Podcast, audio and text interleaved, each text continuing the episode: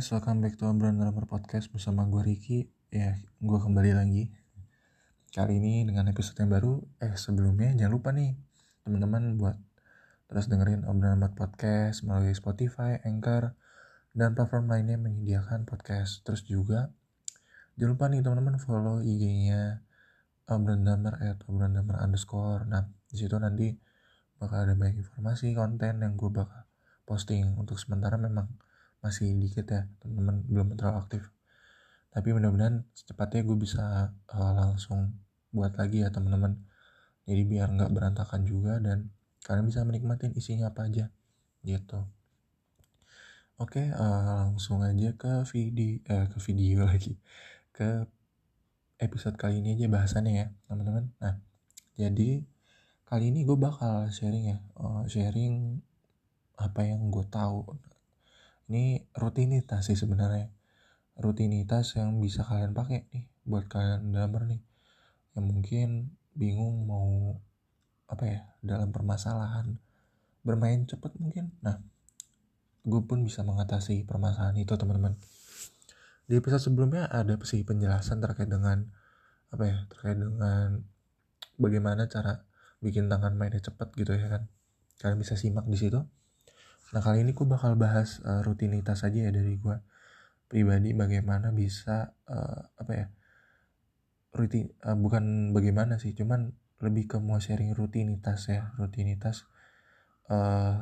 untuk sticking ya. Jadi ini simple, bukan buat cara apa-apa, cuman rutinitas yang gue sharing aja sih di episode kali ini. Mudah-mudahan bermanfaat ya. Nah, yang biasa gue lakuin dalam pemanasan tangan itu, gua ada 3 gelombang. Nah, 3 gelombang untuk latihan tangan. Nah, untuk latihan tangan itu sendiri, 3 gelombang ini yang berpengaruh banget ya untuk pemanasan tangan gua. Nah, untuk gelombang pertama itu ada isi rudiment single stroke, double stroke, paradiddle, double paradiddle, sama triple paradiddle. Nah, dari rudiment itu dalam gelombang 1 itu, gua berusaha memainkan sesuai tempo, tapi ganti-gantian. Nah, misalkan single stroke dulu, double stroke, paradiddle, double paradiddle, triple paradiddle, balik lagi ke single, gitu-gitu terus ya. Nah, di situ gue ulang terus sampai rapi dan ngerasa tangan itu agak lentur dalam arti bukan ini ya lenje ya, tapi lebih ke merasa tangannya enak buat mukul drum lah gitu. Kurang lebih untuk gelombang pertama seperti itu. Nah, dari gelombang pertama itu gue masang waktu selama 10 menit. Nah, 10 menit itu bener-bener gue harus main bener-bener. Jadi biar tangan gue juga pas main drum enak, lentur, dan rapih gitu. Jadi bener-bener itu 10 menit bener-bener buat pemanasan tangan secara menggunakan gelombang pertama. Dari rudiment yang gue sebut tadi untuk gelombang pertama ya. Nah, terus kurang lebih kalau yang gelombang pertama ini kan berisikan rudiment yang kanan kiri ya kan. Terus ada kanan kanan, dan itu kan nggak ada yang secara berbarengan ya ataupun bertabrakan gitu. Ataupun berasa lebih ketekan lagi gitu kan. Misalkan kalau double stroke juga itu cuma kanan kiri kan, nggak terlalu yang ditekan banget. Nah, sekarang ini gelombang kedua. Nah, gelombang kedua ini fokus ke latihan yang lebih terkait dengan yang ada penekanan note ya. Maksudnya apa nih penekanan note? Nah, penekanan note ini adalah pukulan-pukulan yang double-nya lebih rapat lagi. Seperti misalkan 5 stroke roll, 6 stroke roll, sama 7 stroke roll. Nah, gelombang kedua kurang lebih rudimentnya 3 itu. Gue bener-bener bolak-balik ketiga rudiment itu. Itu gue pakai buat pemanasan terkait dengan pukulan-pukulan yang rapat ya, double-nya. Nah, itu gue pakai rudiment 3 itu 10 menit bener-bener rapi sampai 10 menitnya selesai. Nah, kurang lebih itu gelombang kedua buat ngelatih tangan gue dalam bermain roll. Ya, bisa jadi 5 stroke roll, 6 stroke roll, ataupun 7 stroke roll. Itu sangat ngebantu banget dalam permainan gue. Pada akhirnya double gue ngerasa kayak, wah, ini enak nih buat main double stroke gitulah gitu, yang buat roll juga tuh enak banget gitu. Nah terus selanjutnya gelombang, setelah gelombang kedua itu ada gelombang tiga namanya teman-teman. Nah gelombang tiga ini isinya apa? Isinya rudiment berbeda bertabrakan atau berbarengan. Kayak isinya kurang lebih flame, terkait dengan flame. Ini buat latihan flame. Jadi gelombang ketiga ini terakhir buat ngelatih flame. Pertama rudiment itu flame tap, terus flame Swiss Army Triplet, terus ada kalau nggak salah flame triplet. Nah flame triplet ini kurang lebih kayak isiannya 3 aja. Swiss Army Triplet juga isiannya 3. Nah kita bahas pertama dulu. Flame tap itu kurang lebih kurang lebih flame yang diikuti ya semacam double stroke lah, cuman bedanya dia pakai flame awalnya. Jadi misalkan kanan kiri awalnya barengan, terus baru kanan satu, terus kiri sama kanan barengan, terus baru tangan kiri gitu.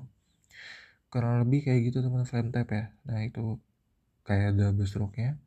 Terus baru ke flame Swiss Army Triplet.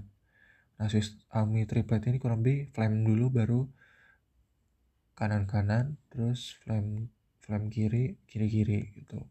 Jadi ada 3 ya kan. Enggak gitu. Sorry teman-teman. Jadi Swiss Army Triplet kurang lebih kanan flame ya kan.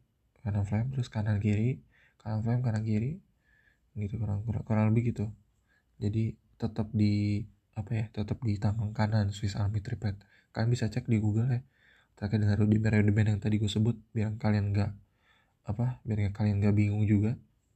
Terus juga setelah Swiss Army Triplet itu ada flame triplet. Nah flame triplet ini flame dulu baru kanan kiri, terus flame kiri lagi itu udah, terus di kiri sama kanan gitu. Kalian bisa cek di situ. Namanya kurang lebih flame triplet. Misalnya flame terus kanan kiri, flame kiri, kiri kanan gitu. Kurang lebih kayak gitu. Jadi ganti-gantian gitu, tapi tetap isiannya 3. Kurang lebih hampir sama kayak Swiss Army Triplet, cuman kalau Swiss Army Triplet itu bertahan di kanan. Nah, kurang lebih itu. Dulu gue sempet menggabungkan juga yang namanya pataflafla, cuman gue jarang pakai rudiment itu lagi, jadi gue fokusin 3 aja. Gue jarang pakai juga pataflafla, tapi itu seru juga kok teman-teman, kalian bisa masukin juga. Untuk saat ini gue lagi nggak pakai rudiment itu, tapi gue dulu sering pakai. Nah itu, dan itu ngelatih chops banget sih flame pataflafla tuh. Maksudnya rudiment pataflafla tuh enak banget, keren asli. 1/16 tuh enak banget dibikin chops gitu, kalian pakai deh. Kalian belajarin dulu itu rudiment yang gue tadi sebut itu buat rutinitas, itu sangat cocok banget buat tangan, buat pemanasan ataupun pelenturan tangan. Itu pokoknya keren banget, kalian pakai. Mudah-mudahan itu bisa mengembangkan kecepatan, speed, power, aksen ya, sama ghost note nya berasa gitu. Kalian perhatiin juga dinamikanya aksen ataupun ghost note nya, itu nanti bakal ngebangun habit yang bagus ke depannya gitu.